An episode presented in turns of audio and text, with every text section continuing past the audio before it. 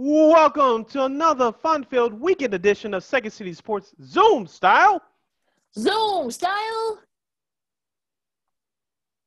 Along with Lakina McGee, which is she, I am Cindy Brown. That's right, you haters. It's me. you can follow yours truly on the Twitter and the IG at SidKid80. Once again, at SidKid80. That's S-I-D-K-I-D-80. That's S-I-D-K-I-D-80.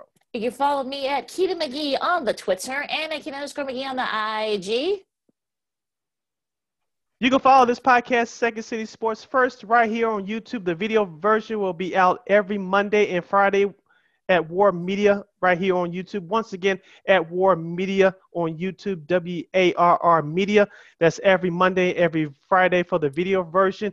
Our podcast version will be out every Tuesday and Saturday at WARR on Anchor. Once again, every Tuesday and Saturday, the audio version at WARR on Anchor, which kicks you on to Spotify, iTunes, SoundCloud, Stitcher, Google Play, and the iHeartRadio app.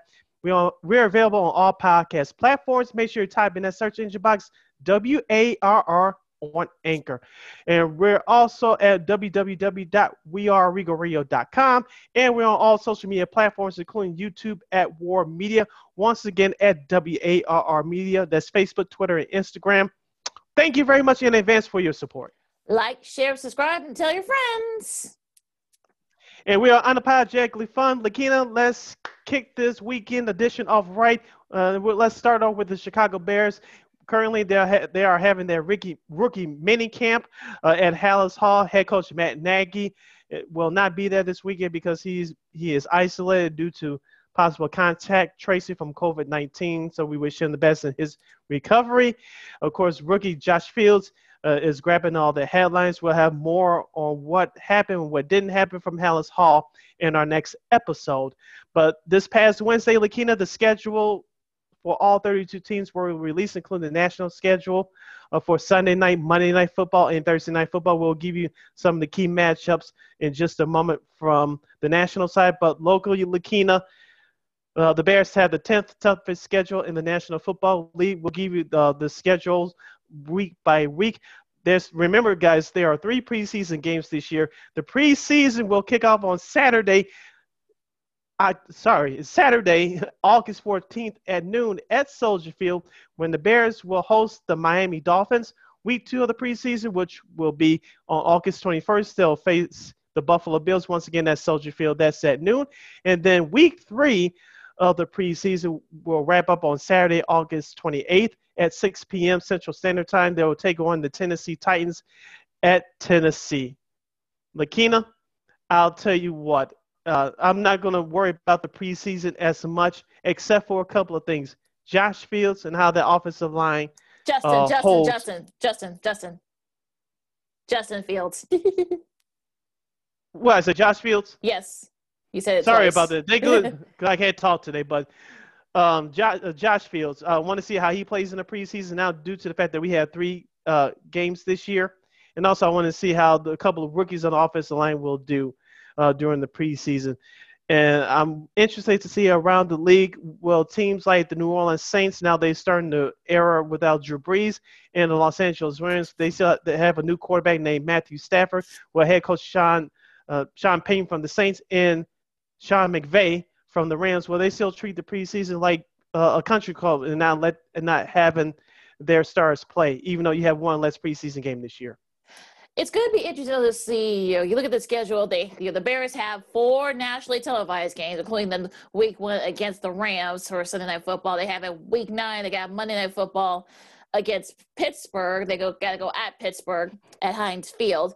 Then they got the Detroit game on Thanksgiving. You know, this is their third time playing Detroit on Thanksgiving. Why? I know, right? For the third time in the last four years. Then, Why? Um, I, know, I, don't right? need to see the Bears on Thanksgiving. I'm sorry. I know they won both those games the last couple of times, but – I'm sorry, I don't want to see them. S- stop. It's it might be a travel limiting travel, I guess. Maybe they don't want to have a team travel cross country. Maybe that's why. I don't know.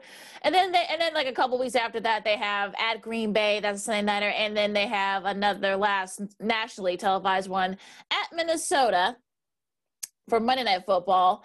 I mean, oh, they host Minnesota, I should say, for Monday Night Football. Mm-hmm. Um, it'll be interesting. I mean, they have the third toughest schedule if you go by uh, odds. They have the 3rd mm-hmm. toughest schedule in the NFL. It'll be interesting to see what Justin Fields. When will we see him? I doubt that Matt Nagy. You know, of course, you know, you know, will soon uh, get well soon because he was in close contact mm-hmm. with someone who had COVID. He has to isolate now. You know, are you going to throw Justin Fields to the Wolves in Week One against the Rams against Aaron Donald and, and that defense? I don't think they're not going to do that. Um, That's why I say Andy Dalton right now is your starting quarterback for Week One. I mean, the the Cincy game. I mean, we'll see where they are. I mean, you know, Cleveland. You know, they go at Cleveland. That's going to be a tough one there. So they could be mm-hmm. one and two by the time they have that first meeting hosted Detroit. So, you know, week four. So that'll be interesting. Then they got then they go to Las Vegas and the Raiders, mm-hmm. Las Vegas Raiders. and they have then they have Green Bay and Tampa Bay. You know, Tampa Bay, I'm sure they're going to want to have that revenge for that Monday nighter last year. So this is a tough schedule for the Bears. I mean, they got San Fran. Of course, we mentioned Pittsburgh. You know, they host mm-hmm. Baltimore. Mm-hmm. They host the AFC North this year, and also to the NFC West. So that's going to be this is going to be a very tough schedule for the Bears now with the extra game, maybe that should that could help them a little bit. But look, if they finish seven and ten or eight and nine or nine and eight, I wouldn't be surprised. Like again, we're not gonna go go you know game by game. You know, it's too mm-hmm. early for that. But if we just see what, what they decide to do here. I'm I'm, I'm I'm I'm I'm I'm curious to see how this team will look because the defense is gonna look uh is gonna be a year older.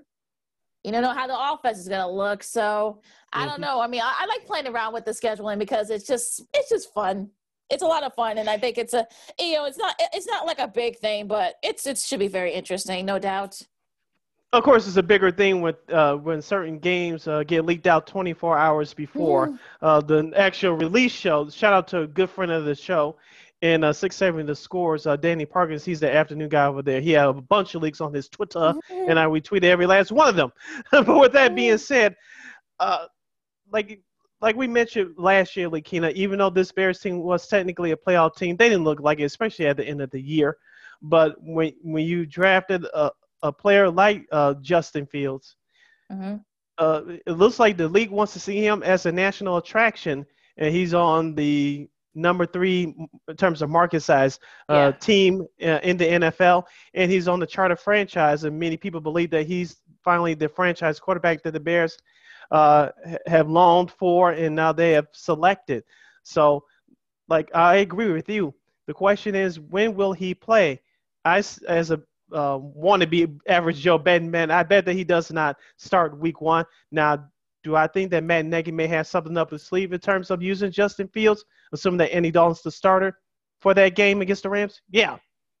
I think he'll put in a, a special player too for uh, for uh, Justin Fields for that game. I definitely can see that but Justin Fields is not going to start. I'll say I said it once, I'll say it again. Ryan Pace can breathe a little bit since he selected uh, Justin Fields. But Matt Nagy, brother, your job is still on the line. And if and if he uh, coaches that way, which he should, he will start Andy Dalton. Now, will Andy Dalton finish the year out? Probably not. Mm-hmm. So the mm-hmm. question is, and I'll refer, I, I'll ask you first: When will we see Josh Fields first start? Especially now given the Bears have four primetime games. Will it be during the Green Bay game? Will it be uh, the Detroit game in early October? Will it be the Tampa game uh, uh, following the Green Bay game in late October? Or will we see J- Justin Fields start after the bye week, just right right before the Baltimore game, and then three days later, the Thanksgiving Day game at Detroit? Yeah, I think look, it's I think it's going to depend on how the season goes, right? I mean, mm-hmm. I mean, you know, if the Bears have a, a good start, you know, they go like maybe you know four and two or three and two, maybe we might we you know we might keep seeing Dalton. But if the Bears mm-hmm. you know stink right out the gate and they're like oh and four or one and three, I mean, I wouldn't be surprised if Matt Nagy decides to to bring Justin Fields on and kind of you know see how he looks. I mean, like I said, I don't think they're going to throw him to the Wolves against against the, the Rams and that defense. I, that's not going to mm-hmm. happen. Mm-hmm but you know, do they you know do they maybe probably pass? maybe try to you know get him to you know give him some reps against Detroit maybe one of the Detroit games. Um, you know, San Fran should have a good defense next year. Going to do it against them. Are going to do it against Pittsburgh, which has a pretty solid defense. You know, mm-hmm. in, the, in that Monday nighter, or are you going to do it after the bye against Baltimore? Are you going to do it on Thanksgiving? You know, since you're going to have be on national television anyway against Detroit, are you going to have it the week after that against Arizona? Like I said, it's going to be, which you know, I'm sure their defense will be improved. And Seattle, I mean, you know, look, yeah, you go to Seattle this year. Yeah, that's so going to be tough within itself be because of the crowd. Especially the crowd. Yeah, especially the crowd's going to yeah. be back there, so that's going to be. Mm-hmm. You know, you want to throw it to the wolves there. So, like I said, it's all going to depend on how the season, how the season goes. If they if they stick up the stick it up, I mean, you may see him sooner rather than later. Fields. Yeah, and I think that's the question. When will we see Josh Fields?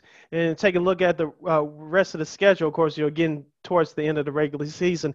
Uh, after the Seattle game in Week 16 on Sunday, December 26th, uh, the regular season will end on January 9th. But January the 2nd, you'll host the New York Giants. And on the 9th, you'll face the Minnesota Vikings in Minnesota. It, it, looks like it's becoming a tradition to finish the season in Minnesota for the last three or four years if you're the Chicago Bears. So we assume that, jo- uh, sorry, Justin Fields will be playing by then. so uh, I think uh, within the first six weeks, we should get an answer on whether uh, Mr. Fields will start for the year or not. And like you, like you said, it's going to depend on the record obviously uh, it, with the Bears. Of course, the Bears got off to a five and one start last year, despite uh, Nick Foles stinking it up. There was carried by the defense. If they get off to that similar start this year, I wouldn't bank on it because uh, you, if you try to use the same formula as you did last year, you're not going to get away with it. Andy Dalton was brought here to be the starter and improve the offense. You have uh, new weapons around him now, so uh, the Bears should struggle offensively, like you said, Lakina. Ju- uh, Justin Fields will be in. The question is when. And I, I can see between uh, that uh, Las Vegas game uh, in week five in the second week in October, or like you said, the Detroit game. I think the Detroit game will probably be uh, is pro- I will probably uh, bet the Detroit game the first game in October here in Chicago. By the way, four days before my birthday, uh, I, I would bet they'll be the leading candidate for that game for Mr. Fields to start. Well, and like that's going to be the million dollar question. I mean, will it be? Look, I think he. Some people have said that maybe he'll start early. You know, if he has a good training camp. Some people say he may mm-hmm. not start till after that bye week in the um in the Thanksgiving Day game, and you know maybe you know you know bring him on against Baltimore after that bye week. But I mean, look, it's going to be very interesting. Like I said, mm-hmm. it's going to depend on where the Bears are record wise. Like I said, if they're if they're you know right off the gate, they you know they do well right off the gate. Then you and if you know Dalton has a good start, you know, going into the season, you know, fine, that's cool. But if they, but if by we'll say that Steelers game on Monday night, if they stick it up, stick up the joints, and you know, and they have a mm-hmm. bye week after that, I would say after that Pittsburgh game, you know, we we may see Mr. Fields, and plus that's a short week between they got the Ravens and you know right after that that Thursday on Thanksgiving they have the Lions, so we might see him, you know, in one of those games, depending on especially if the Bears are out of the playoff chase by that Steelers game. Mm-hmm. You're listening to the weekend edition of Second City Sports along with Lakina McGee. I am Cindy Brown as we break down the Bears schedule for 2021, and we'll go now to the to the some of the key games from the rest of the National Football League for 2021. Lakina, I'm not going to run down every game because we'll be here all day. We don't have that kind of time, but mm-hmm. I want to headline a couple of uh, games for opening weekend for the NFL. Of course, uh, the 2021 season will start Thursday night, September 9th at 7:20 p.m. Chicago time. It's the Dallas Cowboys facing off against the defending Super Bowl champion Tampa Bay Buccaneers for Sunday, which is the first Sunday of the regular season, September 12th. Uh, Jacksonville is at at Houston to face the Texans. Will Deshaun Watson be available to play in that game? We we shall see. The Seahawks will face the Indianapolis Colts. The Jets and the Panthers from Charlotte. Of course, uh, the revenge game for Sam Darnold. Um, scrolling down, the 49ers will take on Dan Campbell's uh, kneecapping Detroit Lions. mm. uh, the, the headline game for CBS at noon will be Pittsburgh at Buffalo. You have the Eagles at the Falcons. Uh, the highlight game for 325 on CBS will be Cleveland at Kansas City. That's the rematch from last year's divisional playoff round game. The Packers and Saints will highlight the second game for Fox at 320 for 325. Uh, the Drew Brees uh, era is over. The uh, Jameis Winston or um, Josh Hill era will begin for the team down south. And of course, Uh, the secondary game for CBS at 325 will be Dolphins at Patriots. And of course, uh, the Sunday night game, of course, is Bears Rams. And then Monday Night Football, the first time in a long time, there will not be a doubleheader this year for week one. So the only game in town will be Baltimore at Las Vegas to take on the Raiders that should be a fun one there, and I'm looking forward to that Monday nighter. And I think mm-hmm. they do that for. I think they did it that because of the fact that it's going to be extra game this year. That's probably why they didn't do the, mm-hmm. you know, the two Monday night games. Although those are those are always fun. But look, I'm looking forward to that, you know, Pittsburgh Buffalo game on the white right off the bat, you know, week one, you know, on the CBS slate. I mean, that should be a fun one. The Cardinals Titans, I mean, that should be an interesting one too, considering the fact that they'll have the the Cardinals team will have a have a task to try to slow down Derrick Henry, assuming that that he's going to be the star of that offense. Remember, they got a new, the Titans have a new OC now, so that's mm-hmm. going to be very to see how that game is going to be called. Um, the Chargers and Washington that should that'll be interesting one there too. I mean, that defense will try to slow down Justin Herbert and the that that Chargers offense. Um, you know the Browns and the Chiefs. You know that should be a very interesting one there in that late slate on CBS, and also Miami and uh New England. I mean, we'll see where New England is. I mean, I know that a lot of their guys opted out last year, but mm-hmm. again, you know, a lot of those defensive guys are going to be a year older, so. I, I don't know how they're going to look. I mean, will Mac Jones be the starter? Will Cam Newton? How long? You know, will he have his struggles? You know, I know they're gonna. I know he's gonna try and and go for it, but I, I don't know mm-hmm. where I don't know where that'll lead, where that team will lead. Um, you know, uh, as for the Fox slate, I mean, Minnesota, Minnesota and Cincy. I mean, you know, that that mm. could be it. That could be an interesting one there. Um, yeah, maybe Joe Burrow will be back by then. Hopefully. Hopefully, um, Seattle and Indy.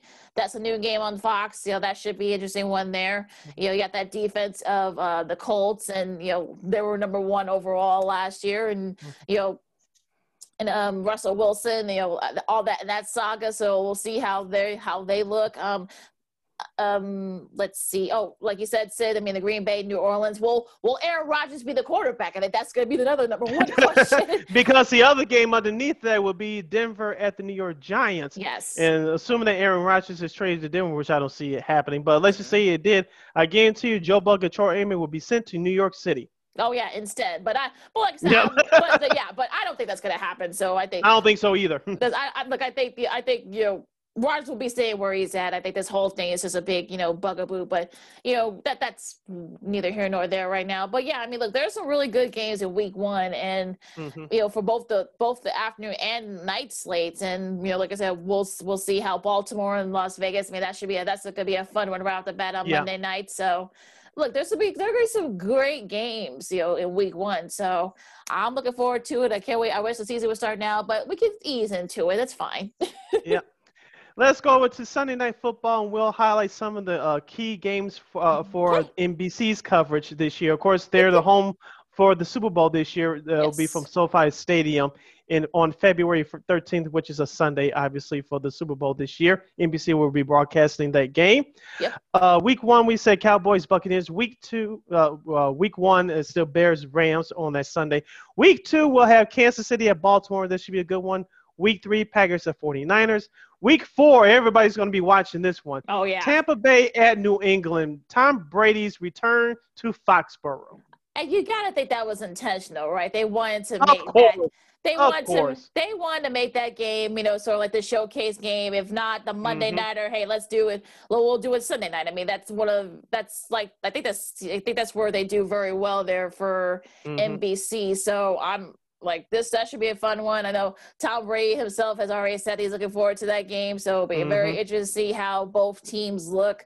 That week after that should be a fun one too. You got the Bills and the Chiefs in week five. Yes, the rematch. Yeah, a- the rematch of a, last year's AFC title game. Yeah, that should be a lot of fun. Also, too, hopefully the Bills will get their revenge. Are hoping Seattle versus Pittsburgh right after that in week six. That mm-hmm. should be a fun one. Colts and 49ers. We'll see how the 49ers look. Will we see Trey Lance by then? Maybe. Mm, we'll see. Good one. All right, Cowboys in Minnesota. That should be, you know, we'll see where both teams are. I mean, both teams are sort of like, you know, there's a lot of, you know, expectations for them this year. We'll we'll get to it once we start doing our divisional previews and whatnot, you know, in a couple of mm-hmm. months. But that should be an interesting one. Um, Titans and Rams. I mean, again, we'll see where both teams are by week nine, but you know, we'll we'll see. That should be a, a good one too. Yep, it should be. So of Monday night. Uh, sorry, we'll go to Monday night football just a second. But wrapping up Sunday night, of course, later in the season. Hopefully, this game doesn't get flexed. But uh, you have the uh, the Packers and the Bears from Soldier Field. Will Justin Fields be playing by then? Safe bet will be yes. will Aaron Rodgers be playing by then? Safe bet will be definitely yes, barring injuries, of course. So the, the, that game could be a, a, playoff implications, definitely for the Packers for sure. Will it be for the Bears? We shall see. Well, also too, you know, after you know, after that Titans and Rams, you got you know Chiefs and Raiders. That should be interesting. We'll see where both teams are by then. Steelers and mm-hmm. Chargers. Again, we'll see if these games will get flexed. We'll see where both teams are. AFC North. These two teams, you know, play each other. You know, of course, it's gonna have to do it once in prime time. You got the Browns and the mm-hmm. Ravens. Look, look, Browns. A lot of people are expecting a lot from you guys this year, so you better not be sticking it up, sticking it up by the time Week 12 hits um uh 49ers and Seahawks, you know, for week 13. That should mm-hmm. be a fun one, assuming that doesn't get flexed. Saints and Bucks. Yeah, those both... two always play a classic games on on prime time, especially on Sunday night. Absolutely, in prime time in general. Um Saints mm-hmm. and uh Bucks in week 15 again. We'll see where the Saints are. Assuming that Tampa will be up there too. This will, this could probably end up being for the N- for the NFC South. Um, mm-hmm. Washington, uh, Dallas, same thing. Assuming that those that game doesn't get flexed either. So so very interesting Sunday night matches. But again, we'll see how it looks once you know the season starts. But there should be there's definitely some good ones there, no doubt. Yep. Let's head over to Monday Night Football. Just a few games to highlight for you guys. Of course, week one, as we mentioned, um, the Ravens at, at the Raiders. Uh, also, the games will be seen on ABC this year, so you get simulcast mm-hmm. there. Week two, you have Detroit at Green Bay. Uh, Dan Kneecaps Campbell against uh, Aaron Rodgers in Lambeau Field. Of course, week three, you'll have Eagles and Cowboys um, from Texas Stadium, uh, Jerry's World. Uh, so the NFC East matches up right there. Week five, you have the uh, Carson Wentz and the Indianapolis Colts traveling to Baltimore to take on the Ravens, the uh, the old uh, Baltimore Colts, now mm. Indianapolis Colts, obviously, and then the new uh, Baltimore team in the Ravens. Uh, historic proportions there. Uh, week six, you have Buffalo at Tennessee. That should be a good one. And then Week seven, the Saints at the Seahawks from CenturyLink. I don't know what the new stadium is now, and I don't care, but that should be a good one, especially with the fans being back this year. Uh, week eight, you have the New York Giants at the Kansas City Chiefs. And then, of course, you mentioned earlier, Lakina, with the Bears schedule. The Bears will take on the Steelers from Pittsburgh. And then after that, I'm looking forward to this one. November 15th, the Rams at the 49ers. That should be a fun one there. Um, uh, let's see. Week 13, we'll see where the where the Patriots will be at that point. You know, the Patriots go mm-hmm. to Buffalo to play the Bills. Um, the week after that, you got the Rams and the Cardinals. Those two always have always been mm-hmm. mess up between those two NFC West rivals. Uh, Vikings and Bears. Again, you know, there's always you know they are, they have their history too as well. Dolphins mm-hmm. and Dolphins and Saints sort of were to have this inter interconference matchup this late in the season, but we'll see what happens there. And you know, the last one, um, Browns and Steelers could very well end up being for the AFC North. Again, we'll see what happens, mm-hmm. but that's your Monday night slate. All right, and our last prime time look at the uh, uh, last look at the prime time schedule is uh, Thursday night football. Of course, this year will be on NFL Network in Oh, I'll be on uh, NFL Network and believe Fox. If, yes. Correct me if I'm wrong. Yes, yes I see Fox. it here. NFL Network and Fox, and of course next year will be exclusively on Amazon Prime. But this year it will be on Fox, NFL Network, and Prime Video. Of course, the opening week will be Thursday, September 16th. The New York Giants at the Washington Football Team. And of course, the following week will be Week Three, the Thursday, September 23rd. We'll have Carolina at Houston. Will Deshaun Watson be playing by then? We shall see. And of course, the following week, week four, September 30th, you have Jacksonville at Cincinnati. Trevor Lawrence making his primetime debut against second year man. Hopefully, he'll be back by then. Joe Burrow and the Cincinnati Bengals. Uh, that should be a fun one there. And the week after that, you got the Rams and the Seahawks. You know, those two. My birthday, all... yes. We yeah, get a competitive so... game with two good teams. Yeah, that's your birthday present. Says these Foxy, they, were thinking, they were thinking about you, uh, Sid. Yeah. Uh, the week Hopefully, the White Sox will be in the playoffs by then too, but we'll get to baseball later. we'll get to them later, but uh, yeah, uh, Bucks and Eagles the week after that. That should be not. That should be a good one. I mean, look, Jalen. Yeah. We'll see. Look, we'll see how the Eagles look by then. You know, they may they mm-hmm. may actually look pretty good. Um, Denver and Cleveland, you know, I doubt Aaron Rodgers will be in a Broncos uniform. I don't think that's going to happen. We've said that already. I know. Sorry, Denver fans. I know I, I, got a friend out there, Brad, who lives out in Denver, but he, I know he's hoping that'll be the case, but I don't think it'll happen. Uh, the week after that should be a good one too. Yeah, Packers and Cardinals. That should yes. be a fun one there between those two. Um, uh, Ravens and Dolphins. They had a they had a pretty they've had some pretty good matchups over the years. So we'll see where both teams are by then. That's the week 10 mm-hmm. Thursday nighter. Um, let's see. Uh, thir- week thirteen, Cowboys and Saints. That should be a fun one. Um, mm-hmm. Steelers and Steelers and Vikings. We'll see where both teams are by then. Um, week 15, you know, look, they've look these two teams have had their Thursday night sort of square offs. You know, Chargers and Chiefs. Yes, they you know Chargers mm-hmm. the Chiefs. We'll see where both teams are by then, and the the capper to that to that slate, uh, San Fran and Tennessee. We'll see where both teams are by then. Hopefully, both will be you know vying for mm-hmm. their respective divisions, or at the very least, vying for playoff spots by the time they meet up. Yep, and then the last two games for sun for uh, Thursday night football this year will be on Christmas uh, Day. That Saturday is December 26th at 4:30 uh, Cle- uh, Cleveland at Green Bay, then followed by Indianapolis at Arizona. So on paper, good matchups here. Lakina, you forgot one game before we move on. Week 11, uh, November 18th for Thursday night, the rematch of the Super Bowl from a couple years ago, New England at, at Atlanta. well, well, there's a well, like I said, we won't know how both teams look. I mean, but uh, look, well, will Matt will Matt Ryan still be in a Falcons uniform? Will Julio Jones still be in a Falcons uniform? You know, look, they've got a totally good question. I mean, they've got a brand new coach and staff, so again, we'll see how both teams look by the time that that matchup hits. I mean, hopefully we'll get a decent game, but mm-hmm. we'll see. I mean, look, I mean, these matches are pretty good set on paper. All these matchups, again, you know, Philly doesn't have to go. They don't have to go like west of the west of the Mississippi River after I think like November, early November. They're all mm-hmm. good. Mm-hmm. And um, the, the, remember the Bears don't. They have like oh, they don't have like back to back home games. They don't have back to back um road games. This is like the third or fourth time that's happened.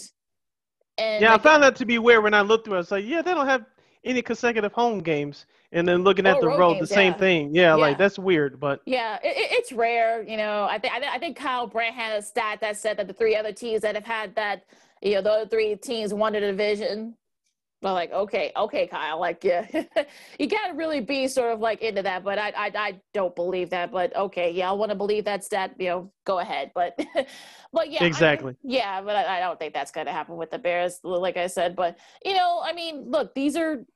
Look, well, once look, once we get to our playoff, you know, our divisional previews and whatnot. But look, all these all these matches look really good, and then I have to say that you know I can't wait for the season to start. It should be a lot of fun. Yes, and we'll definitely have fans back in the stands, and um, things should get back to normal uh, uh, as soon as possible. And like I said, I'm really excited for this upcoming 2021 season.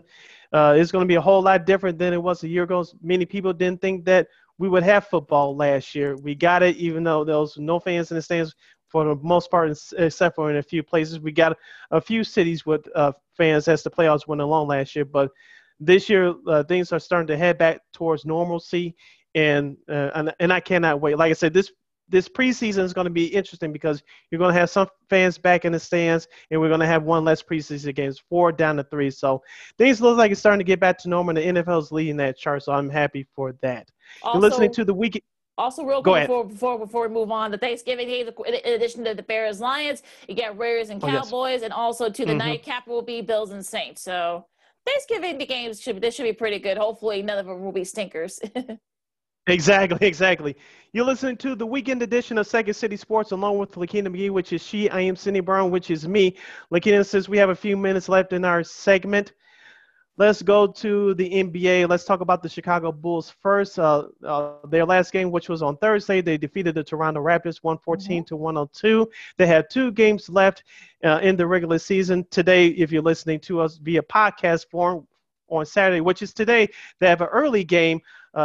In Brooklyn, New York at noon Central Standard Time against the Brooklyn Nets. And then, of course, tomorrow they'll close out the season uh, against the Milwaukee Bucks at 8 o'clock at the United Center. Lakina, they looked good on Thursday uh, against the Raptors. I know they're still clinging on to hope as far as uh, participating for the playoff tournament, but I was encouraged by a couple players. Uh, Coby White had 17 points, 10 dimes. As I said before, he's a good guy to come off the bench uh, for the team. Should, uh, should uh, the new management decide to keep him? Zach LaVine led uh, the team with 24 points, including three of seven for three-point shooting range. Lauri Markkanen could his be his last moments as a Chicago Bull.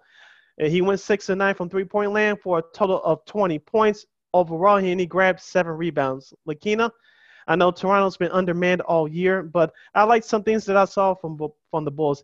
As we said before, Lakina, uh, this season was about player uh, uh, evaluation, and and we we also said on this show whether the Bulls were going to make it to the playoffs or not.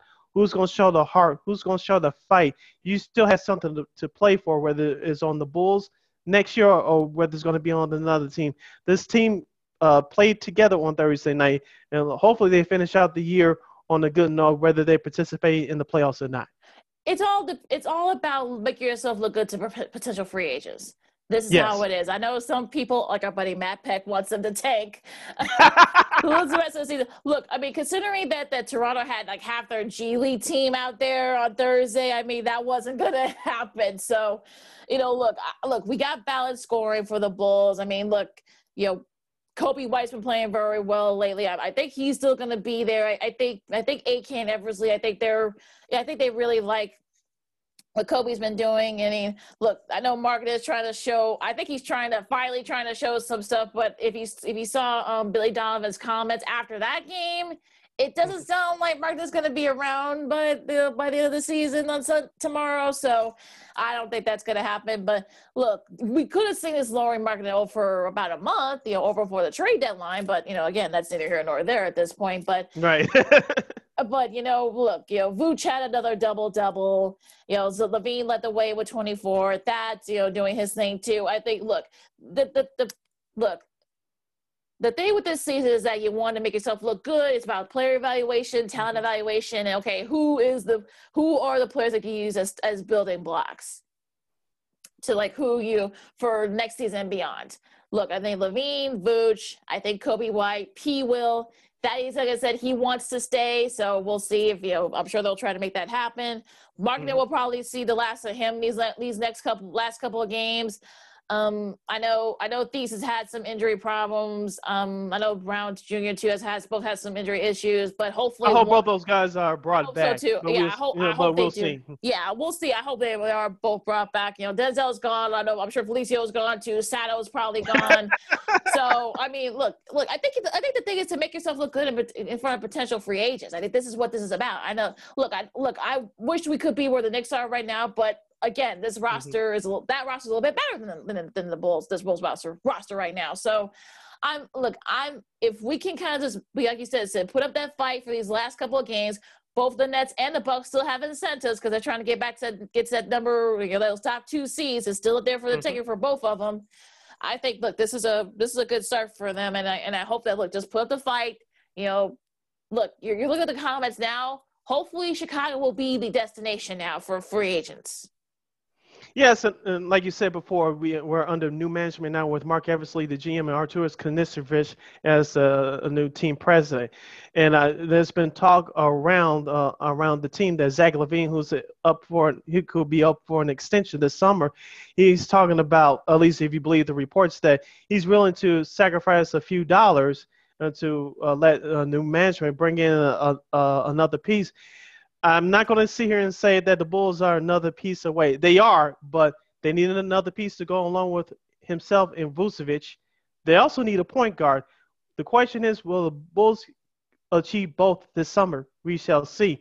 I don't know if they are allowed to keep that Orlando pick, but if they are, they may they may select a point guard Okay, now you you may not have to pay. A, You're not going to pay a whole lot of money for that point guard because you'll select him in the draft if you if you're allowed to keep that pick from the Orlando Magic trade.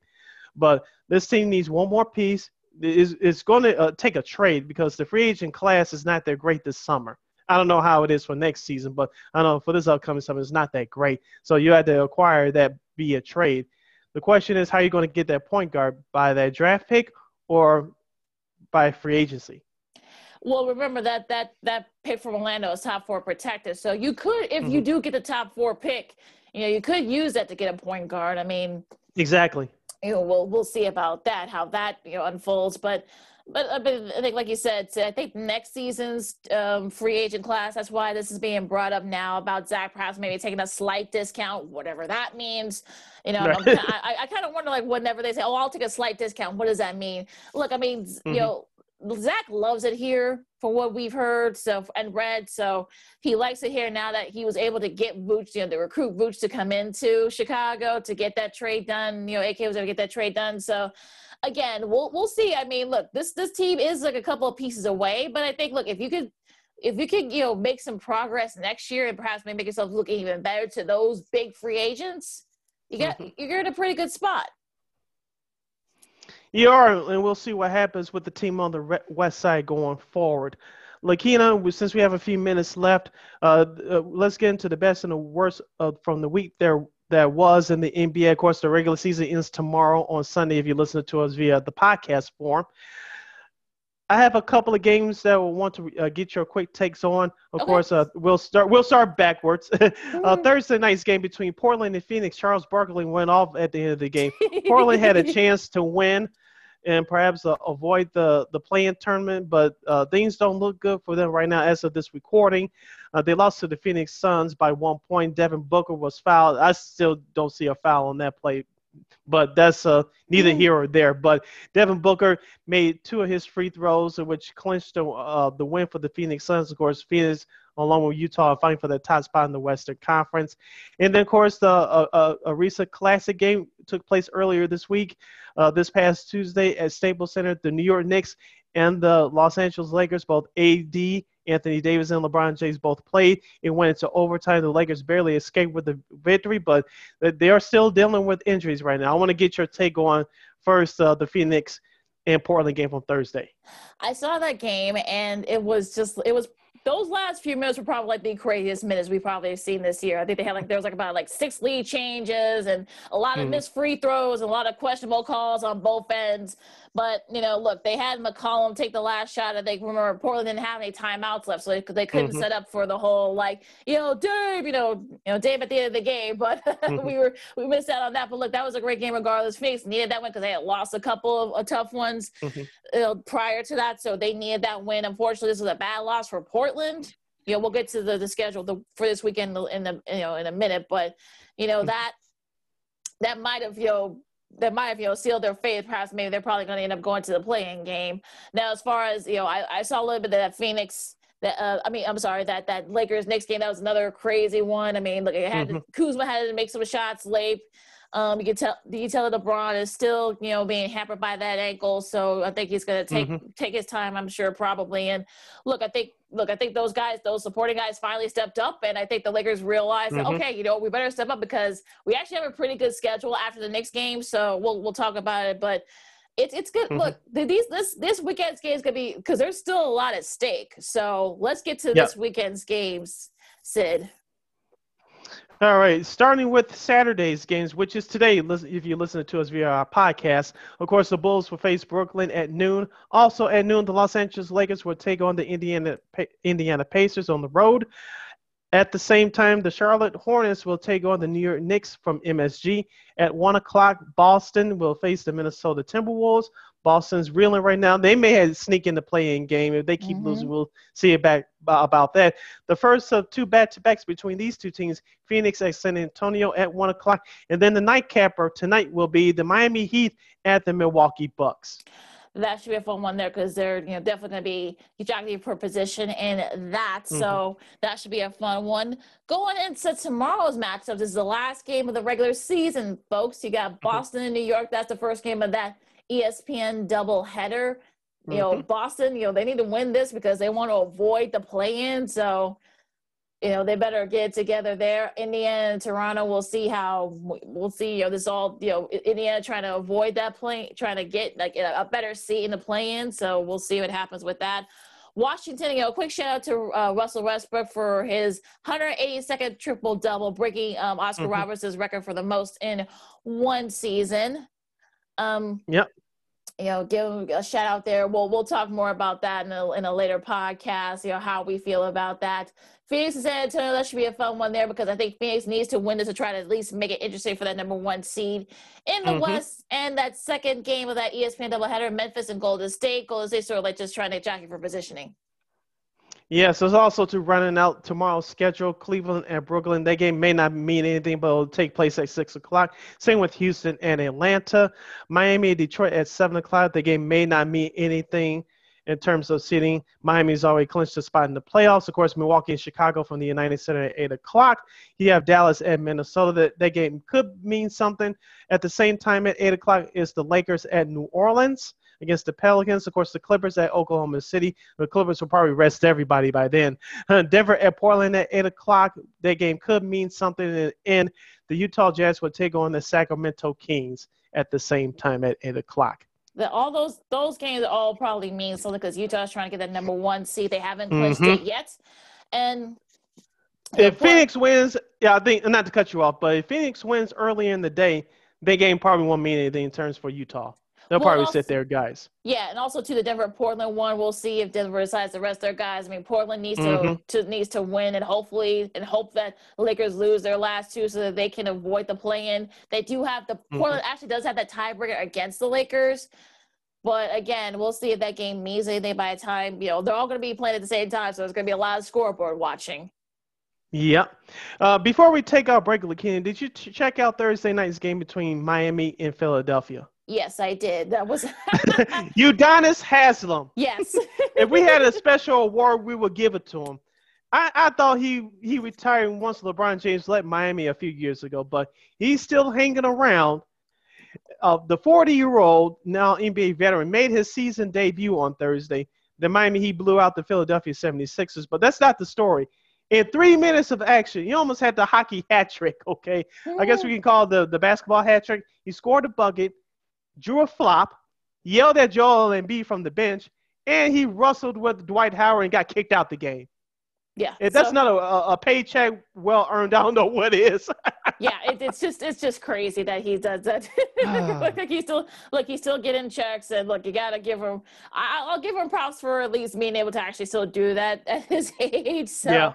I'll I'll, I'll kind of let him slide and give him a mulligan on that. So it's it's just it's just, it was just that was this whole day was just crazy yesterday um, on Thursday. That was like I I didn't know that how that where that came from, but and also to the Heat, you know, it happened having a really big win. So, but I think mm-hmm. they, but I think my, but I think Doc rested a lot of his guys. So I, I think that maybe that game really didn't mean anything too much to them, but you know that was a nice win for Miami, and that was just a crazy mm-hmm. uh, moment there.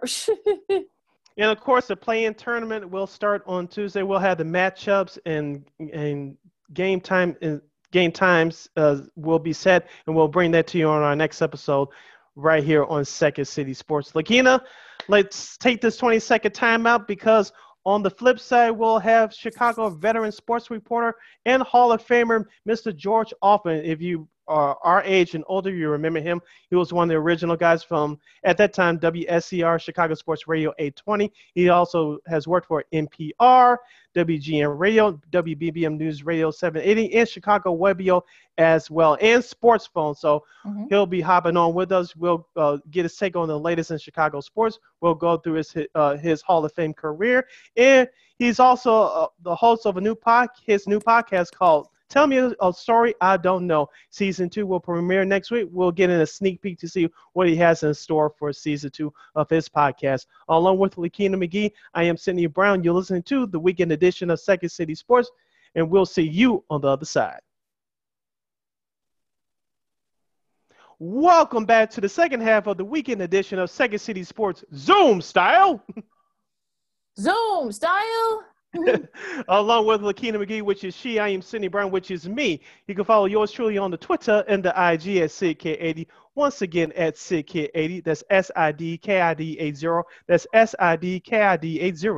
You can follow me at Keita McGee on the Twitter and at Keita McGee on the IG. You can follow this podcast, Second City Sports, right here on YouTube at WARR Media. Once again, at WARR Media. The video drops every Monday and every Friday right here on YouTube. Once again, every Monday and every Friday, the video version drops right here on YouTube at WARR Media. Once again, at WARR Media. A podcast version will drop every Tuesday and every Saturday at WARR on Anchor. Once again, every Tuesday and every Saturday, the audio version at WARR on Anchor, which kicks you over to Spotify, iTunes, SoundCloud, Stitcher, Google Play, and that iHeartRadio app on all podcast platforms, which we are available at. Just type in that search engine box, W-A-R-R on Anchor. You can go to our website, uh, weareregalradio.com for more details. And we're on all social media platforms, Facebook, Twitter, Instagram, and here on YouTube at WARR Media. Once again, at W-A-R-R Media, Facebook, Twitter, Instagram, and YouTube. And thank you in advance for your support. Like, share, subscribe, and tell your friends. As we always say on this show, we are unapologetically fun, and we're going to have some fun on this segment. It's our pleasure and honor to bring on our next guest. Uh, he's a Chicago sports reporter legend. He's a Hall of Famer. He has a Hall of Fame career.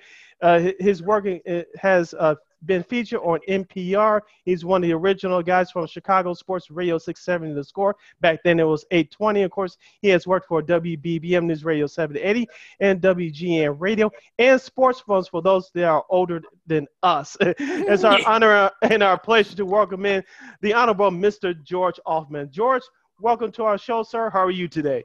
I'm great, and you're right. Sports phone is older than you guys. You're absolutely right. it really, it's amazing how many people respond to it uh, when we put something out like the anniversary of it last year and the hundreds of responses from people that of course have to be mm, at least 45 if not older than that uh, because it began in 19, actually it began in 1976 in new york and then in november of 1977 here in chicago and i joined on on Christmas Eve of 1977, and the guy who took me through is Fred Huebner.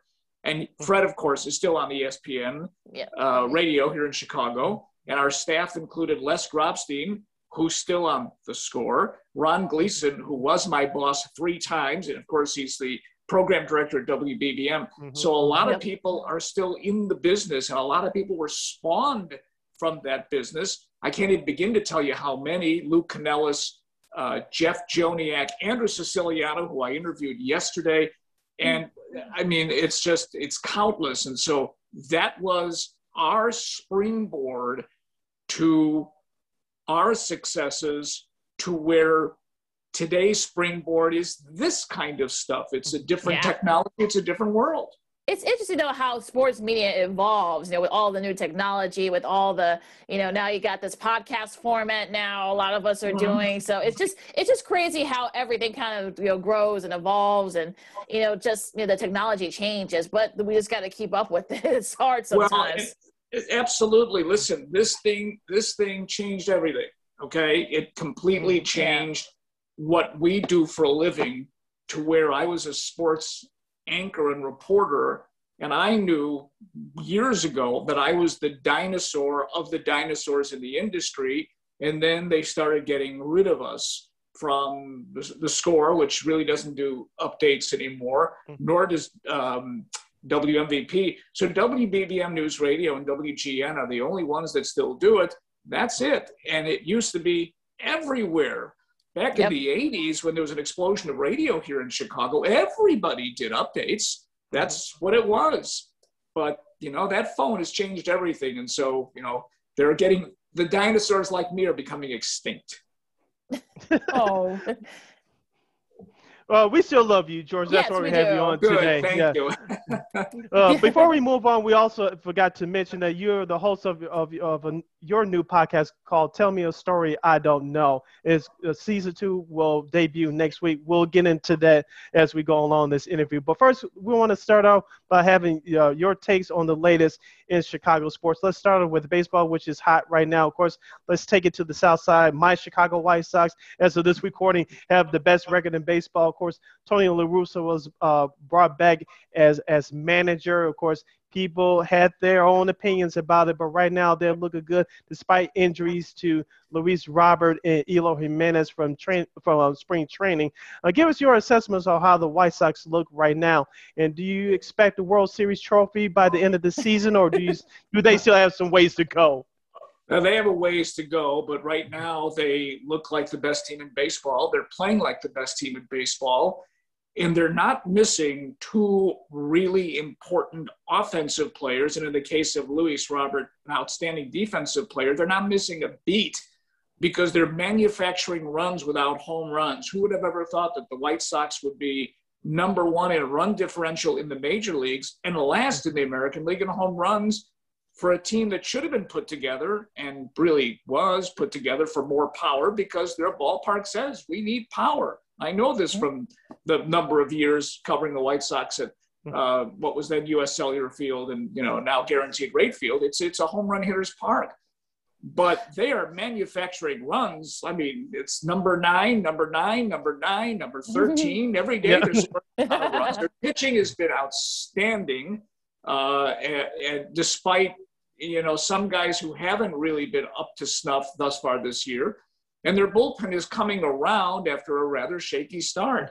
You know their defense is still questionable, though. Gosh, Jose Abreu has really improved dramatically, yes. mm-hmm. and not just this year. We saw it a couple of years ago. I, you know, I was looking at some of the guys that were in the press box, and I said, "Gosh, is is is Abreu looking better at first base? Well, then the other day, just you know, he, he had an outstanding game, making some great plays, and he has really turned into one of the best players in the American League. So, and they come off a sweep of the Minnesota Twins. I'm surprised they haven't fired their manager yet. And the mm-hmm. Royals are coming in having lost 11 games in a row as we are speaking now. So this is their division, I think, to lose. I, I, don't think the Indians, despite having really good pitching, are going to be that competition as you go along. Sure, there's you know there's steps along the way. There'll be potholes. They're not going to be that great, but I mean to lose players like that. you remember what the immediate reaction was, don't you? Go out and get somebody to replace yeah. mm-hmm. uh, Luis Robert. Go out and get Kris Bryant. Go out and get this guy. And Rick Hahn is smart. He is looking. I know that. But relax, hold on, let's see hmm. what happens. You know what's happened? All they've done is won. Yeah. Yep. Absolutely. Uh, so let's go to the north side for a second, George. Um, the Cubs, you know, as of this quarter, they're 17 and 19. They're five games out of the National League Central. Now they've been sort of up and down. You know, one day the pitching is great, but the hitting stinks, or the hitting is great and then the pitching stinks. I mean, do you think that the Cubs have any shot to, at the very least, sort of hang on to be kind of right there for the NL Central?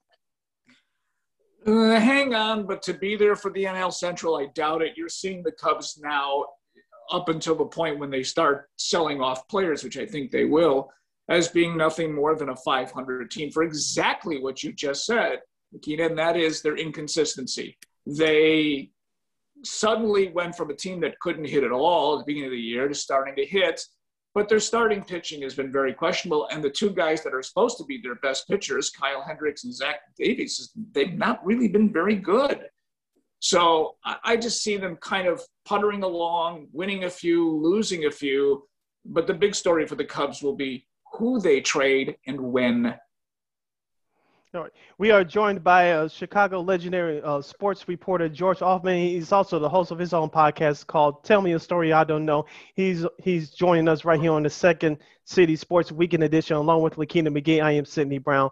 George, let's stay with the Cubs for, for a moment. Uh, Javi Baez, Baez, he, he many fans and experts consider him to be their you know, their best player, but uh, he he struggled last year. This year, he's kind of been up and down. Do you see him as part of the future for the North Side? That's a really good question, Sydney. First of all, defensively, he's not had a really good year. Yeah. There are times where he doesn't appear to be totally in the game. Uh, he is certainly an offensive force because he can drive in runs. And he's yeah. been much better at the plate in the month of April, excuse me, May. He's striking out far fewer times. Remember, he's striking out at over a 40% rate and then now it's gone down to under 20%, which is really good.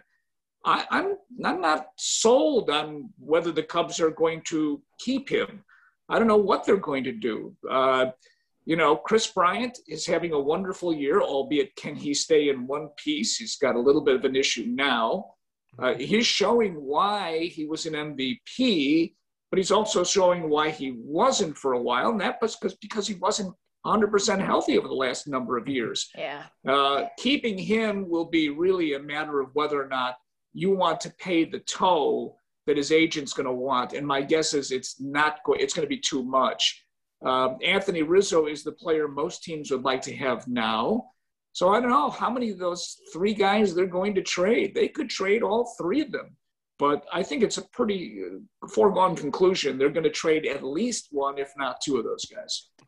Well, let's go back to the White Sox for a second. Here, Mercedes is just hitting the lights out the ball right now. Both, you know, he can hit long ball, he can hit the short ball. Do you think he can keep this up for the White Sox? that's been the question. You know, the question after April was when is he going to come down to earth? Apparently, he's with the Mars rover. He's still up there. He's not going anywhere. I mean, he is still hitting. It's, not necessarily hitting for this massive home run power. I mean, he's getting his bat on the ball.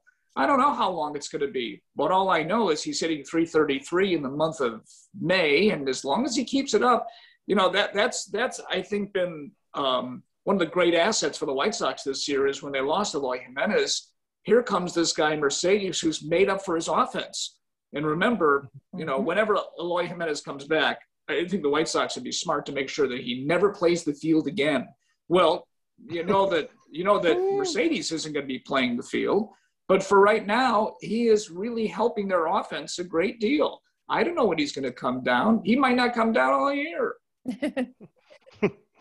Let's head over to the hardwood and talk about the Chicago Bulls. George, of course, they're led by new leadership and uh, Arturas Karnisovas and GM Marc Eversley. Of course, the Bulls, it looks like they're going to miss the playoffs again for this season, but it looks like they're showing some signs heading towards next year. I'm hopeful as a Bulls fan that they'll uh, be a better team next year. Of course, at the, the Nikolai uh, Vucevic trade back in March, they did show some signs, but, you know, the injury to Zach LaVine really hurt them down the stretch.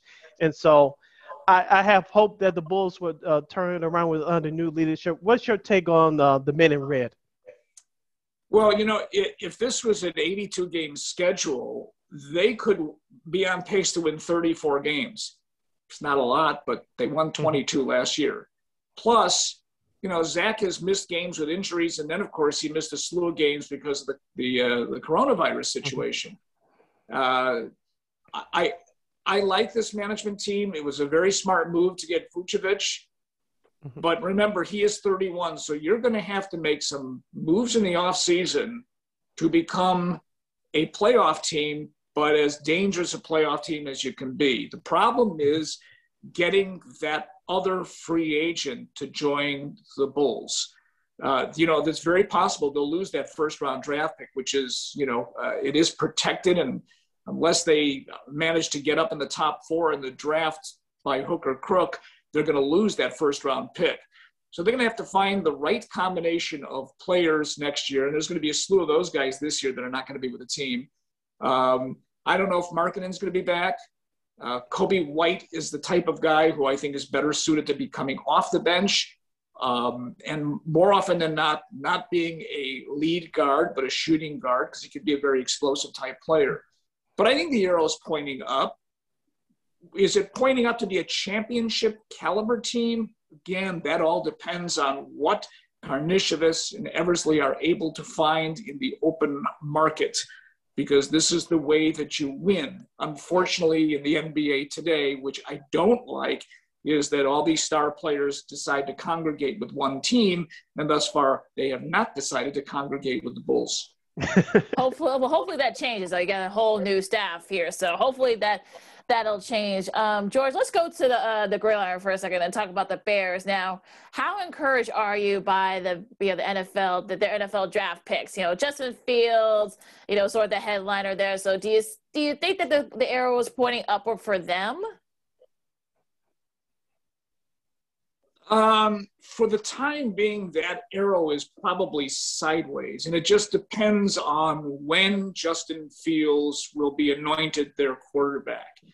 Uh, if he has a terrific training camp, and I don't know what training camp is going to look like this year, there's nothing that says that management goes to Andy Dalton and said, I know we promised you to be the starting quarterback, but we're going to put Justin Fields in there instead uh, they have a lot of gaping holes still. However, it was very vital for them to make this move. It fell in their lap and they took advantage of it.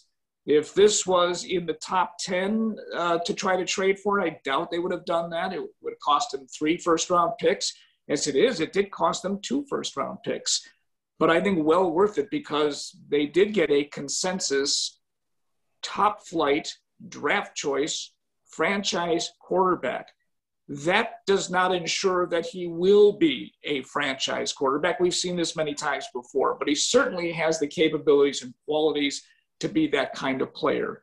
But the Bears are going to have to come up with a deal for Allen Robinson because that way they'll have a little more money to spend.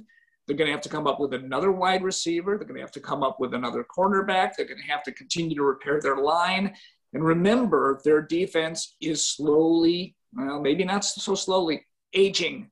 Mm-hmm. And so that's oh, all yeah. going to catch up somewhere. This is what happens when you make the mistake of the wrong quarterback, which they did with Mitch Trubisky. Yep. It yes, sets sir. you back years that even if you go get Justin Fields, it still may set you back for a while. Staying with the Bears, uh, head coach Matt Nagy, and I said this on our show before, George, that uh, I do not trust Matt Nagy to develop Justin Fields. We'll see down the road once uh, the, the games get going, training camp gets going. But last year, we saw, even with the 5 and 1 start, the offense – was terrible. It was led by the mm-hmm. defense, and Matt Nagy couldn't wait to throw Nick Foles in there. Of course, all the games that Foles played, all except for one, he threw an interception. As of right now, I do not trust Matt Nagy to develop Justin Fields. If you ask me uh, who has the more of the hot seat, is Matt Nagy. Even though this team was a playoff team last year, Ryan Pace will be here a couple more years after this year because of the pick of Fields. But What's your assessment of head coach Matt Nagy? Do you think the hot seat should be turned up on him for this upcoming year? Well, I, I don't disagree that that he's got now he has the quarterback I think that he wants. Uh, though in Trubisky, I'm not sure he developed him properly in the talents or lack thereof that he had to take advantage of. But now he has, I think, the quarterback he and Ryan Pace want. So I think the book is really out on him to not only be able to develop the quarterback, but to understand what a running back means to a team. Because I think there were times where he ignored the running game when he shouldn't have and actually admitted that he that he did that.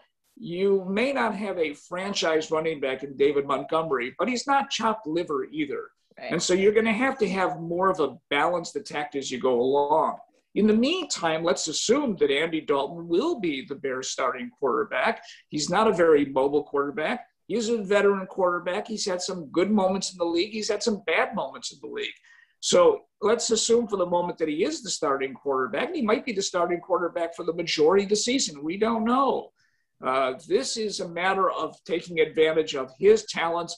And I think it's just as important we see how Matt Nagy works with Andy Dalton as he does with Justin Fields. I, I really I don't know what they're going to be able to do with Nick Foles. I don't think they can carry those three guys. I mean, Nick Foles to me is the odd man out in this situation where if mm-hmm. Andy Dalton got injured, I think that Justin Fields would be the guy. I don't think Foles will be here, but again, he's got two years left on a deal and, and they're going to have to find a home for them. Well, let's you you you reiterated earlier, um, George. Let's talk about the the defense for a second because they are getting older. They're just about everybody on that side is over 30 at the very least or near 30. So do you think they can probably be a fraction of what they've been the last few years? Well, they get Goldman back, and if he's healthy, he is definitely going to help help their run defense. That's something they really needed to work on last year. He's he is going to help them. Uh, Robert Quinn, if he's twice as good as he was last year, will only be half as good as they expect him to be. And they're getting, they're paying him a lot of money and they're expecting a lot more from him, uh, particularly when it comes to sacks. Uh, and that takes a lot of pressure off a guy like Khalil Mack. But their secondary is a question mark. And I think you're going to see some of the quarterbacks in this league, and there are a lot of them they're going to be facing that are pretty good, that are going to take advantage of that. I mean, they had to get rid of one of their best defensive uh, players because of money. Remember, the Bears don't have a whole lot of money to spend. So, what they're going to be doing now, of course, is checking the waiver wire and hope that somebody falls to them that might be good enough to play. And one last question on football, George, before we move on. Uh, this regarding to the Green Bay Packers, of course, the whole saga with uh, quarterback Aaron Rodgers. We said on this show that uh, smart minds like us and yours too, that I don't see Aaron Rodgers going anywhere. We saw earlier in this offseason, Russell Wilson went on the Dan Patrick Radio show and he aired out his frustration, and he's still with the Seattle uh, Seahawks as of now. Uh, do you expect Aaron Rodgers to play at least one more year in the green and gold jersey? Yes, I do. I don't think he's going anywhere because he can't go anywhere because they're not going to trade him. And if he says I'm not going to play, he's going to have to give back 11 million plus dollars, if not more. And then he can go ask all the questions or give all the answers to Jeopardy. That's his issue. Bottom line is, they, they know, the Packers know, and, and, and Rodgers knows that Jordan Love is not ready to play. I really didn't like what he did to the Packers when he made that announcement uh, on the day of the draft. You know, that was his way of getting even. And that's who Aaron Rodgers is. He is not the most pleasant person on earth. The bottom line is he's still very talented, and they won 13 games last year with him and made the playoffs. So, no, I don't think they're going to trade him, and no, I don't think he's going to retire. Let's and that's win. unfortunate for Bears fans because that could be two more losses. exactly. So uh, let's go to college hoops for a second, George. Well, we'll stick to local. Uh, both DePaul and Loyola have new head coaches. Now, which now which which program do you think? Although I think I think Loyola probably has the, the best ceiling because they're going to have a lot of their guys back next year, except for Cameron Krutwig, who's going to move on to the NBA. But you know, which which program do you think is on you know sort of on its way up, if you will? Well, I mean, I, I, Loyola, I don't think is on its way up. Um, they may be even. They lost a very good player. I mean, he is Cameron Krutwig was an outstanding player for them, and we're going to see how Valentine is able to take the talent that he has now and keep them competitive enough to win in the Missouri Valley. DePaul has been an issue for such a long time. It's been an eyesore uh, the guy that they hired was not their first choice. Their first choice, I believe, was matter of fact, their only choice was Kenny Payne, and suddenly he yeah. decided that he wasn't going to come here. They have issues of recruiting. That has long been the issue. You know, I was I've been around long enough to have covered DePaul when they were the talk of the country, albeit the choke of the country uh, when you know after the uh, Final Four in 1979 and all the first round bowouts with Mark Aguirre and Terry Cummings, but they were still a very good program for a number of years. Once they fell off the map, they fell off the map and hard. And so, first of all, it's good that they finally made a change to get another coach because the one they had is a good man, but it was the second time around for him and he was not successful. This is all about being able to recruit. We're also going to be able to see how long players decide to stay at school now that they're going to be paid. That could be an incentive for some of them not to be a one and done. But listen, if you think you can get a one and done that good, go get them. I think DePaul still has a way to go to prove, and we won't know anything because they have a new head coach to see who he recruits and how they play him. We're joined by Chicago sports reporter and legend and Hall of Famer George Ofman, the host of his own podcast, Tell Me a Story I Don't Know, on the weekend edition of Second City Sports, along with Lakina McGee. I am Cindy Brown. George, let's head over to hockey. Of course, this will be year number six since the Chicago Blackhawks have won their last Stanley Cup. Of course, there's been change uh, throughout the years, of course, with retirements and injuries. Of course, this past season, uh, Captain Jonathan Toews uh, didn't play. It's all been about the young kids, of course uh, new head coach uh, Jeremy Colliton has settled in his role, and Stan Bowman, the GM, who I had my issues with over the last couple of years. It looks like he's going to have an extended stay for a while. Uh, what do you see in the future for the Blackhawks? Me personally, I think if they make the right moves this summer, they could be a playoff team next year, assuming that Jonathan Toews will come back healthy. Well, first of all, I want to correct you. I'm not a Hall of Famer at this moment. I'm not even a Hall of Famer in my own house but then may happen. we know. think of you as a Hall of Famer. Well, say, to us you are. To us you are. Um, yeah. I think the I don't really see the major talent that the Blackhawks have to be a Stanley Cup contender in the very near future. I think that Stan Bowman has made some good moves. I also think he's made some moves to go sideways. He does have a lot more money to spend now. He didn't have Jonathan Toews last year, who apparently is going to be healthy enough to play next season. But remember, he's going to be 32 and he missed a whole season. We're going to see what kind of player he is. Kirby Dach, of course, basically didn't play this season. And so they missed two guys that if they were there, maybe they sneak into the playoffs, but that's it. They have a young defensive core that has to replace the aging defensive core, and that's not been successful thus far. They still give up way too many shots on goal. Is Lankinen going to be their goaltender of the future? He was hot and cold, more hot than cold this season. And there were times that they were a, a better team than you thought they were. But in the end, uh, with the new management team, which is in essence another Wirtz, this being Danny Wirtz, um, they have they have cast their lot with Stan Bowman, and so far I don't see a boatload of talent the way they had uh, when they began the run for Stanley Cups that will be good enough for them to be on another role for Stanley Cups. I don't see that kind of talent. Uh, I said this back in, what was it, 2018. I said they would never win another Stanley Cup. And back then they still had, Brent Seabrook was still playing okay. They had Keith, they had Seabrook, uh, they had Kane, they had Toews. They still had Pat, Patrick Sharp may have been in Dallas, but you could just kind of see where they were. And of course, Corey Crawford had issues. You know, he had injury issues. Mm-hmm. And yeah. when he played, they were good. But, you know, ever since they got swept by uh, Nashville in that series when they had the best record in the league, this team has gone this way. And I'm not sure how much more they're going to go this way. I, I don't see this sudden, we're going to be a Stanley Cup contender. It remains to be seen whether or not they can get this yet. And listen, they've they've gone out and they have changed the core. This year they played more rookies than any team's ever played, mm-hmm. which is a good thing, but it also exposed some of those players. So we'll see whether or not Beaudin can be a, a, a top line defenseman or Ian Mitchell can be a top line defenseman. Right now, the answer to that question is probably no, which means they are still hunting for those players. You know, you want to be competitive, you can't let the other team get 35 shots on goal every game. Remember when the Hawks won the Stanley Cup?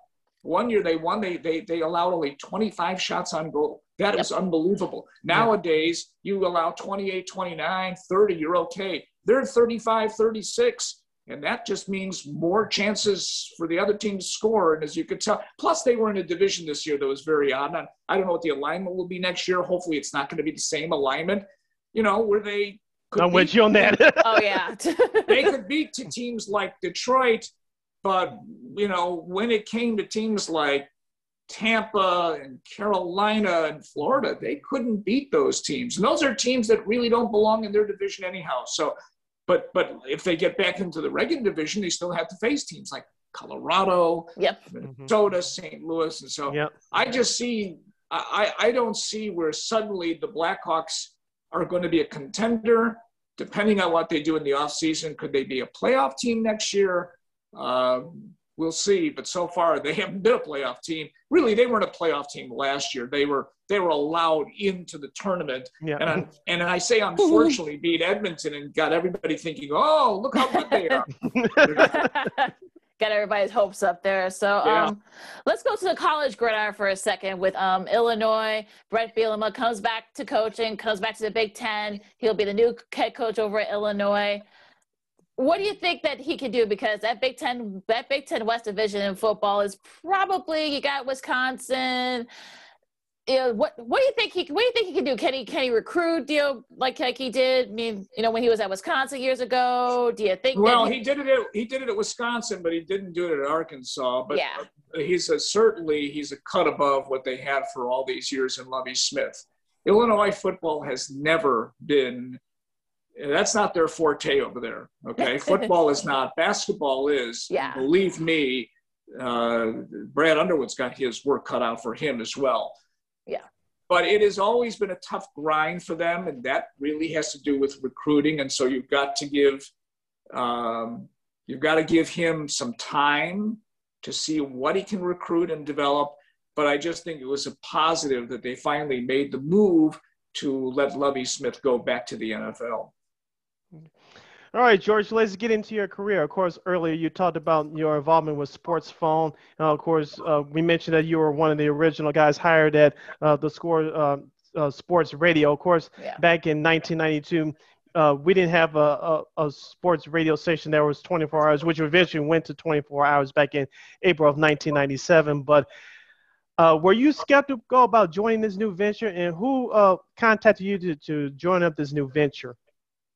Well, it was Ron Gleason, of course. Of course, of course. he hired me. He hired me everywhere when I was uh, working in the industry. But a new uh, audience no, changes I, every 15 minutes. I didn't. I for what I was doing for a living, it was really a good thing to catch on with them. Um, I had some career decisions to make just a couple of months before then.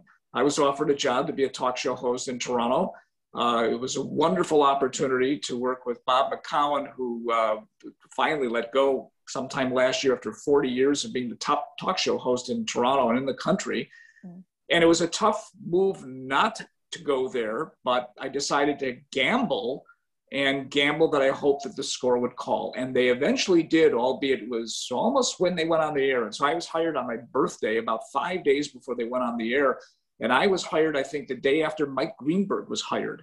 And so Greeny was there along with me. Uh, as far as being skeptical, I knew what my job was going to be. I was eventually going to be their sports anchor and reporter, and eventually I would be doing a little bit of talk here and there. So I, I wasn't the type of guy who was looking at the ratings the way everybody else was. I just simply had my job to do. And I was very fortunate to be there for 17 years. And so it was a it was a good choice. It was a lucky choice, and it was also the smart choice to leave. Now, now, George, going into your, your new podcast now, was it a big? You were we were talking right before we started recording. Is you said it was sort of a, you know, it was sort of like a, a weird transition here. So, tell everyone how did you get from that to now hosting your own podcast? As we we'll talk more about it in a couple of minutes. Well, I was I was let go by WBBM as uh, one of the you know Corona uh, casualties back in July of last year. Uh, it was unexpected. I thought I would be working there into my 70s. And but I always had an idea for a podcast. Generally speaking, it was something like what I'm doing now. And it was just about two weeks after I was let go that I started slowly but surely forming what would be tell me a story I don't know. It took a lot of learning. I was, you know, podcast 101 and I had to get mm. to podcast 301 and had to get there in a hurry. And so when I thought we were going to get off the ground in November, when there was no sports last year, remember there was no yeah. sports in November.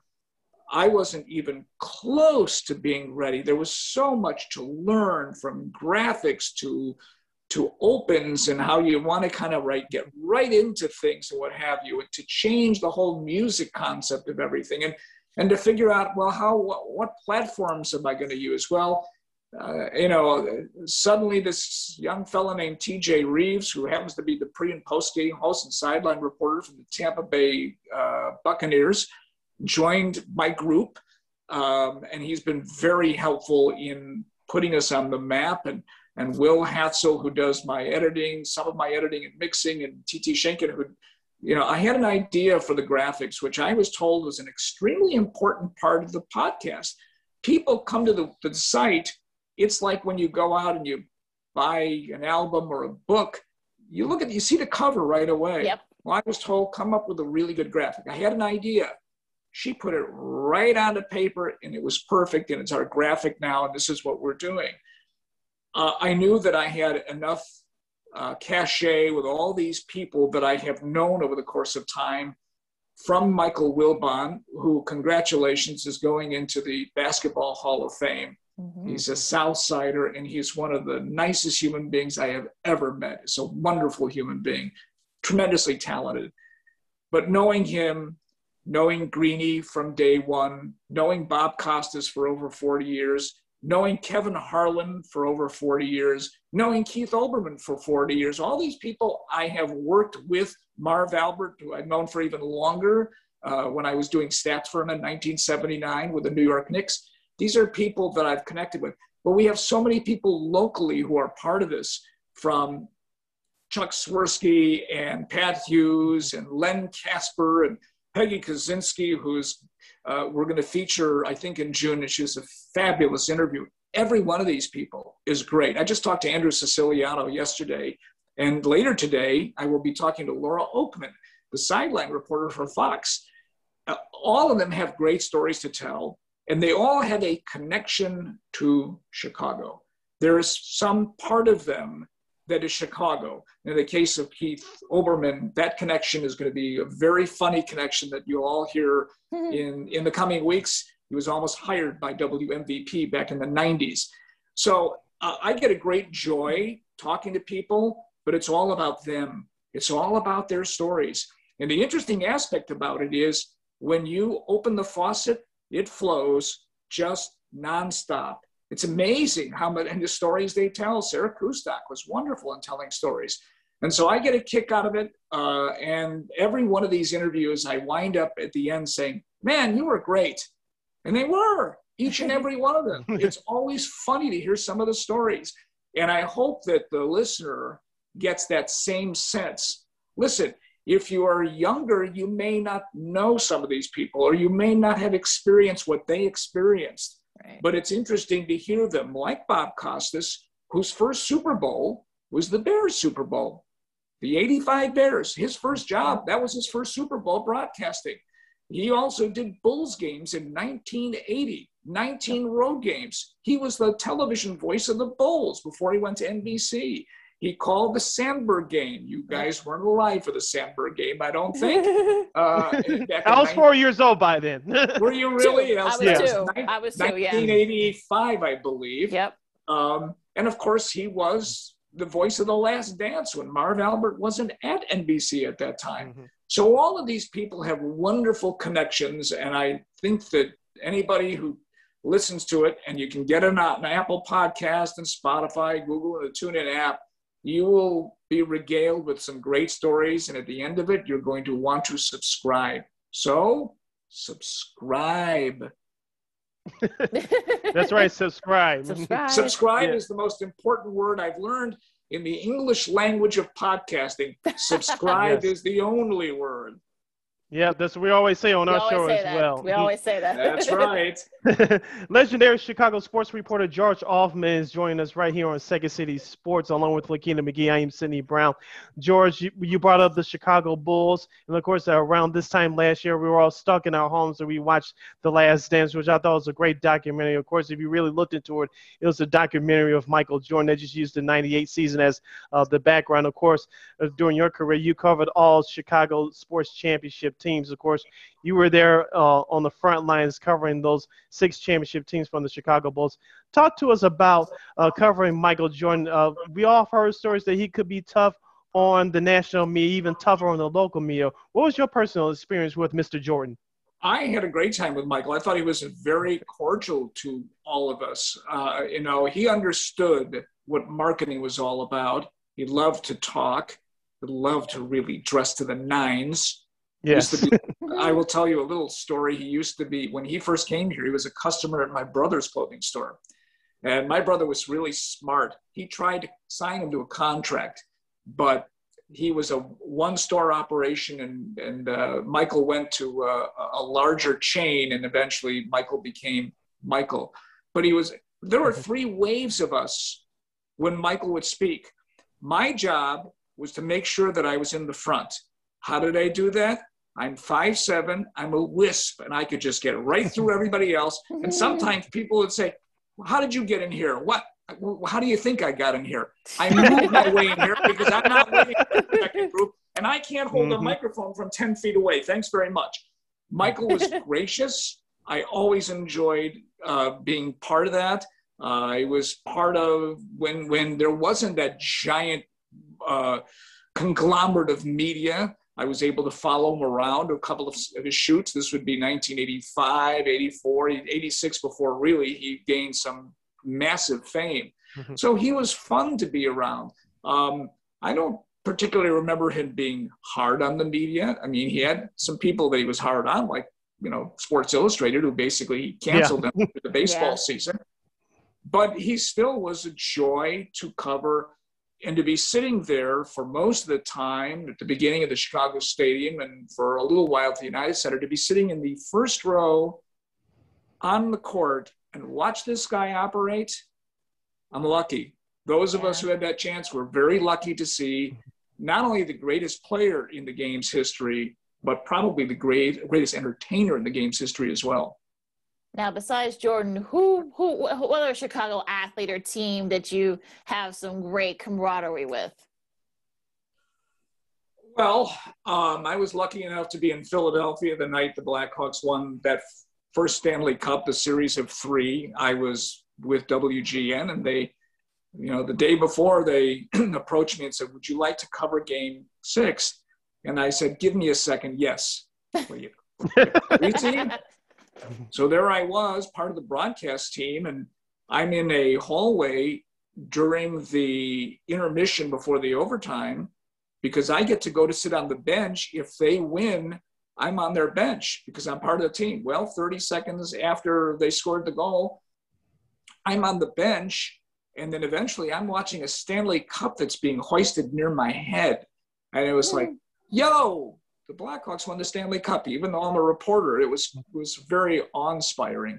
Uh, I was in Houston when the White Sox won the World Series.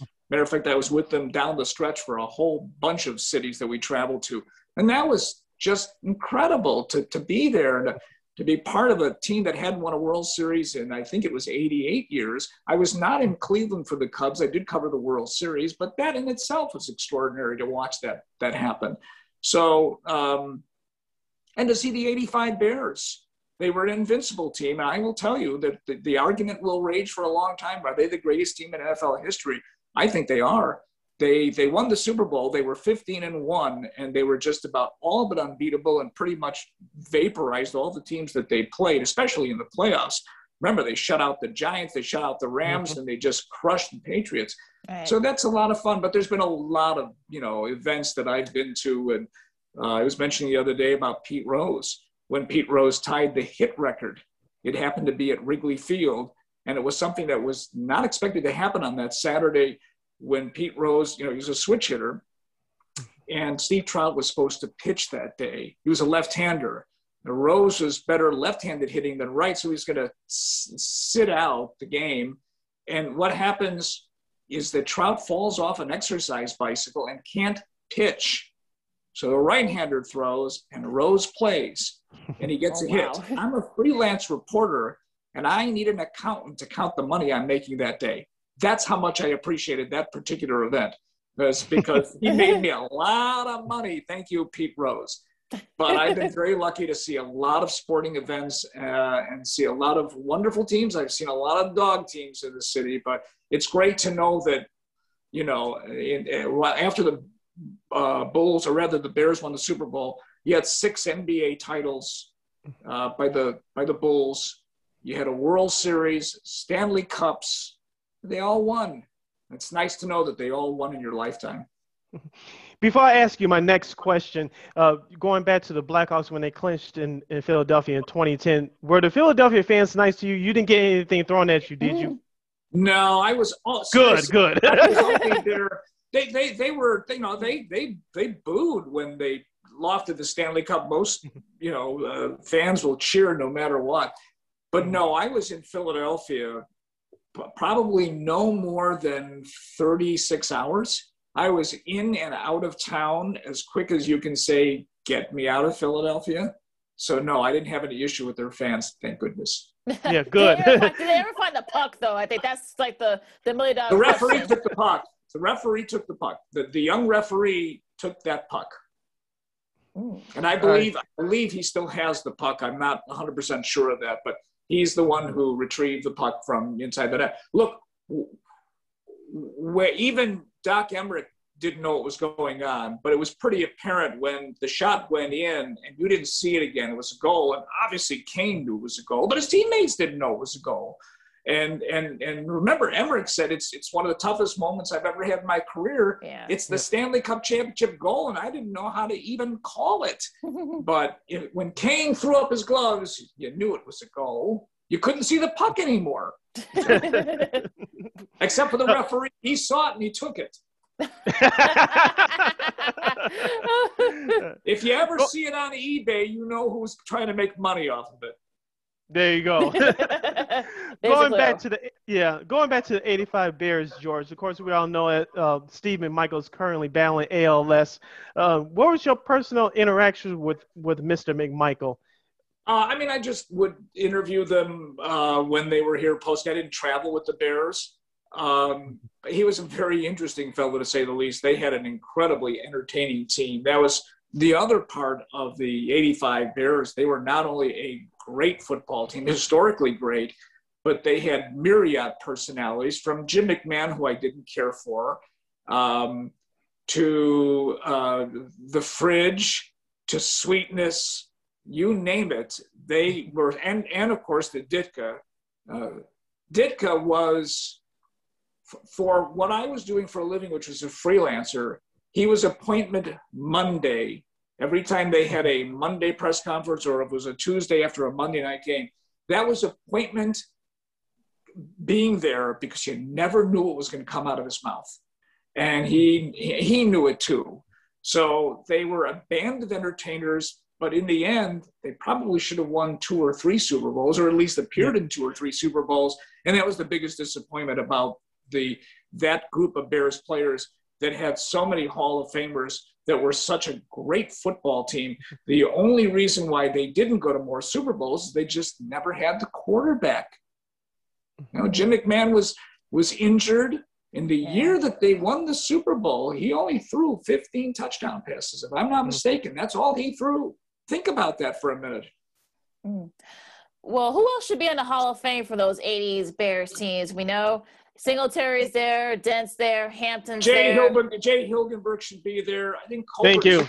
Yes, yes. Covert, yeah, Covert's in there. Yeah, Jimbo Covert's there. Right. Yes. No, Jay is Jay's uh, you know, he's I think he's he belongs in the Hall of Fame. McMichael should be in the Hall of Fame. When you think about it, for his position, I believe he was third all time in sacks. And he was a dominating figure. I mean, as good as Mike Singletary was, I'm not sure Singletary is the player he is without Steve McMichael. And so I think he probably belongs in the Hall of Fame as well.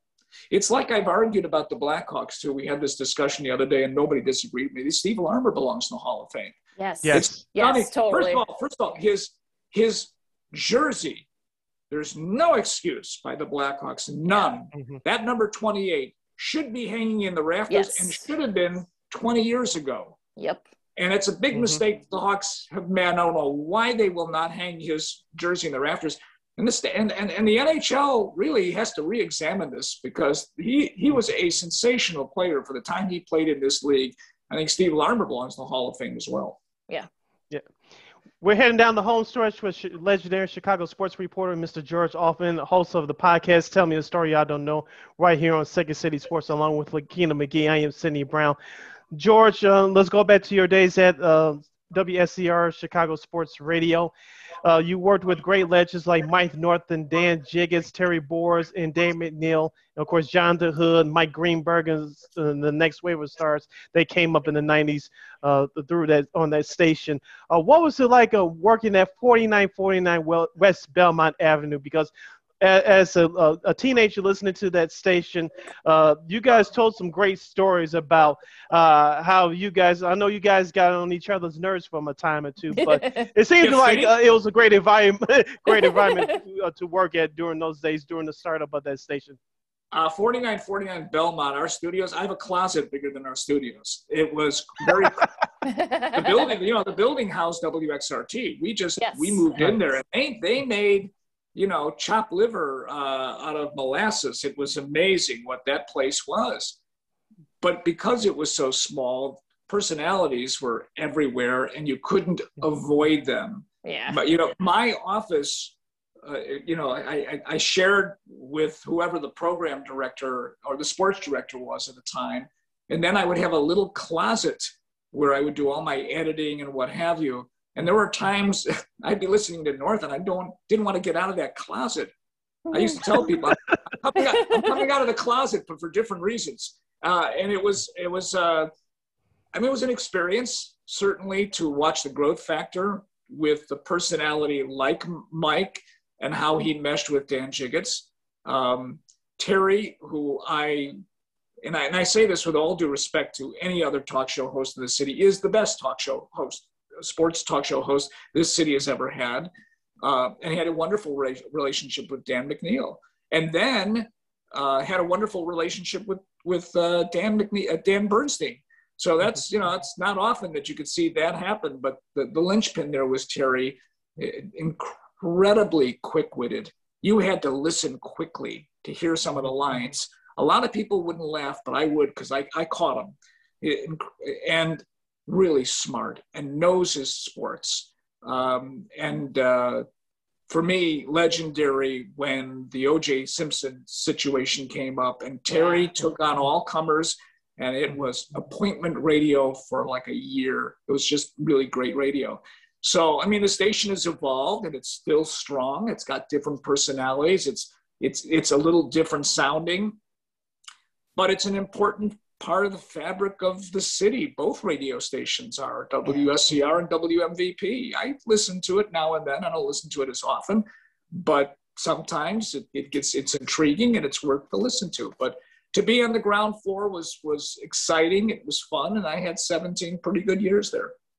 And very deserving of that, George. Um, do you think a third sports radio station here in Chicago, especially in this climate, could work? No.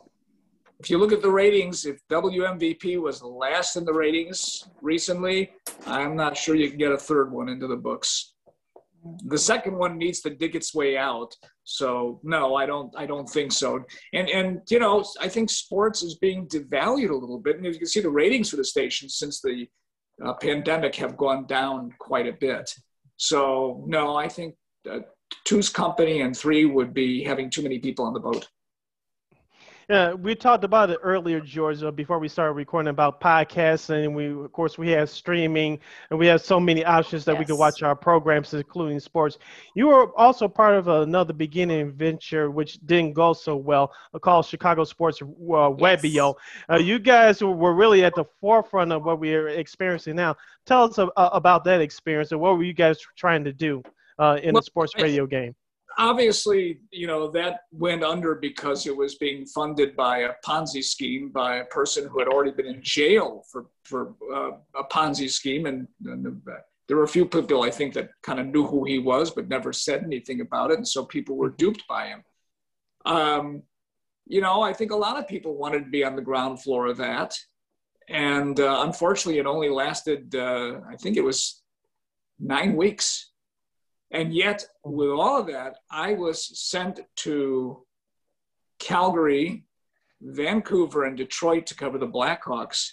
Mm-hmm. And then we made one switch uh, where Jesse Rogers went to cover the Hawks, and I went to Boston to cover a fabulous playoff game between the Bulls and Celtics, that series that had several mm-hmm. double overtimes and a triple overtime. And I was at the double overtime at the TD Garden and that was like holy crap what a game that was you know? So, so i did a lot of traveling um, and i so i got a lot out of that. It was it was a it was a lot of fun uh, you know to be in in those particular cities. Calgary i'll always remember. I arrived it was 65 and when i left there was an ice storm and you couldn't even walk on the streets. I mean they don't get rid they don't get rid of ice the way they do. They can't they don't put salt down and so, mm-hmm. you know, I would have been better off with a pair of skates than just a pair of shoes or sneakers walking across the street trying to get a donut and almost dying doing that. But then going to Vancouver, which was a lovely city, and being able to, you know, grab a bike and do Stanley Park, and then go to Detroit and watch this young Blackhawks team, and you knew they were going to be really good. And to be mm-hmm. part of that was a whole great deal of fun. But it went under, and uh, and what happened after that was a, a series of mishaps for me because I suddenly, uh, you know, I'm looking for work And uh, the great Dave Ennett, those of us who know him call him the great Dave Ennett, uh, finally in July offered me a chance to come do some part time work. The only problem is I had developed something that I thought was laryngitis. It turned out to be a paralyzed vocal cord, and I could not speak for three months. And finally, I had a procedure done so that I could talk again. And I got my voice back, and I went there, and one thing led to another. And at age 56, I got hired by WBBM and worked there for 10 years. So you never know how a career is going to go. You never know how things are going to develop. But the one thing I've learned is, uh, you know, stay with it if you if you have a dream keep following it which is what i've been doing and now i'm following it in a podcast i'm not done yet no no you're not not by any stretch so last question for me george um is there was there like an athlete or a team that you really that kind of you know didn't really treat you well or were you not too crazy about well there's all there's a there's clearly you know athletes who you know, it's may not get along with it. Yet I've always said the first locker room I covered was the worst. That was the Cubs of 1978, which ah. included Dave Kingman, um, Barry Foote, who was tough to talk to then, but turned out to be a really wonderful guy. Jerry Martin, Herman Franks, the manager, was a rotten. Bill Buckner, who didn't want to be there. Eventually, Bobby Mer- Bobby Murcer, who definitely didn't want to be there. These are guys you walked into that locker room, which back then was a tiny locker room all the way down the left field line. I mean, that was the size of a closet, and they were just rotten to talk to. And I mean, I've never had a locker room since then that was that bad. So yeah, there's there are going to be athletes that are difficult, but you like to think of the ones that were were good to talk to, and there were many of those. And uh, you know, I I covered in enough games to where I'm saying today, I, I hope I never cover another game. I, I've, had, I've had, I like watching them. I just don't want to cover them anymore. All right, that was a legendary Chicago sports reporter and a Hall of Famer in our hearts, Mr. George Ofman. Thank He's you. also a ho- host of his own podcast, Tell Me a Story I Don't Know. I Don't Know. Season two premieres uh, next week. Uh, who's your first guest? It's on Tuesday, and I'm not telling. However, okay. However, if you check out the graphic, you may get an idea of who that guest just might be. But it'll be, uh, we release it every Tuesday at 8 a.m. Uh, and again, you can get it on Apple Podcast, Spotify, Google. All I'll tell you is once you listen to that one, go back, subscribe, and then go back, and you can hear some of the ones that we did in the first season. And there's so many wonderful people that we've already interviewed, and we've got a lot more coming up and we've got more that I'm already scheduling for our fall season now. So uh, we'll be around for a while. It's it's a wonderful podcast, and thanks for letting me uh, uh, do this with you.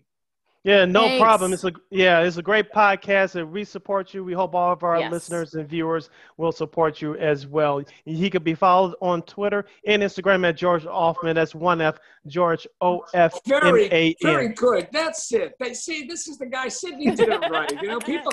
I, my my name has been misspelled from Offman with two F's to Hoffman to Austin to. Yeah.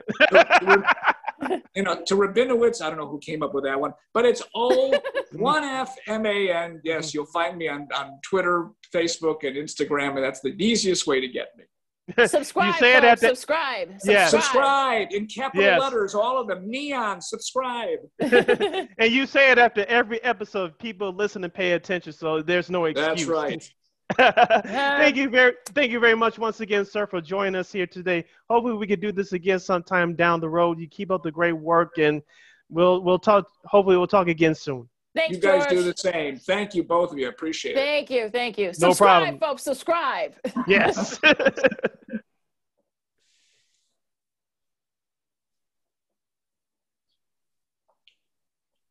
Good. Uh, yeah. Yeah. Yeah. Wonderful. Thank you, guys. Thank you. Right, thank you. Now I now I have to get my voice back for. Once again, that was Mr. George Ofman, legendary Chicago sports reporter, and he's a Hall of Famer in our hearts. Uh, as yes. we mentioned before, uh, with all his credentials from NPR to Sports Phone to uh, the, one of the original guys at uh, WSCR Chicago Sports Radio, WBBM, and WGN Radio. Uh, he was Oof. great with us. I, I, hope you guys got a, a, a lesson out of there, especially for guys that are doing what we do. Uh, for those people that are younger that want to do what we do. If you heard his message toward the end of this interview, if you don't take something from it, there's something wrong with you. Uh, uh, I'm glad that he joined us uh, today. And as I mentioned during the interview, look, him, uh, you and I both around the same age. Yeah. Okay. And listening to the score, and before it became ESPN, that other station, it was just WMVP back in the uh, early to mid 90s.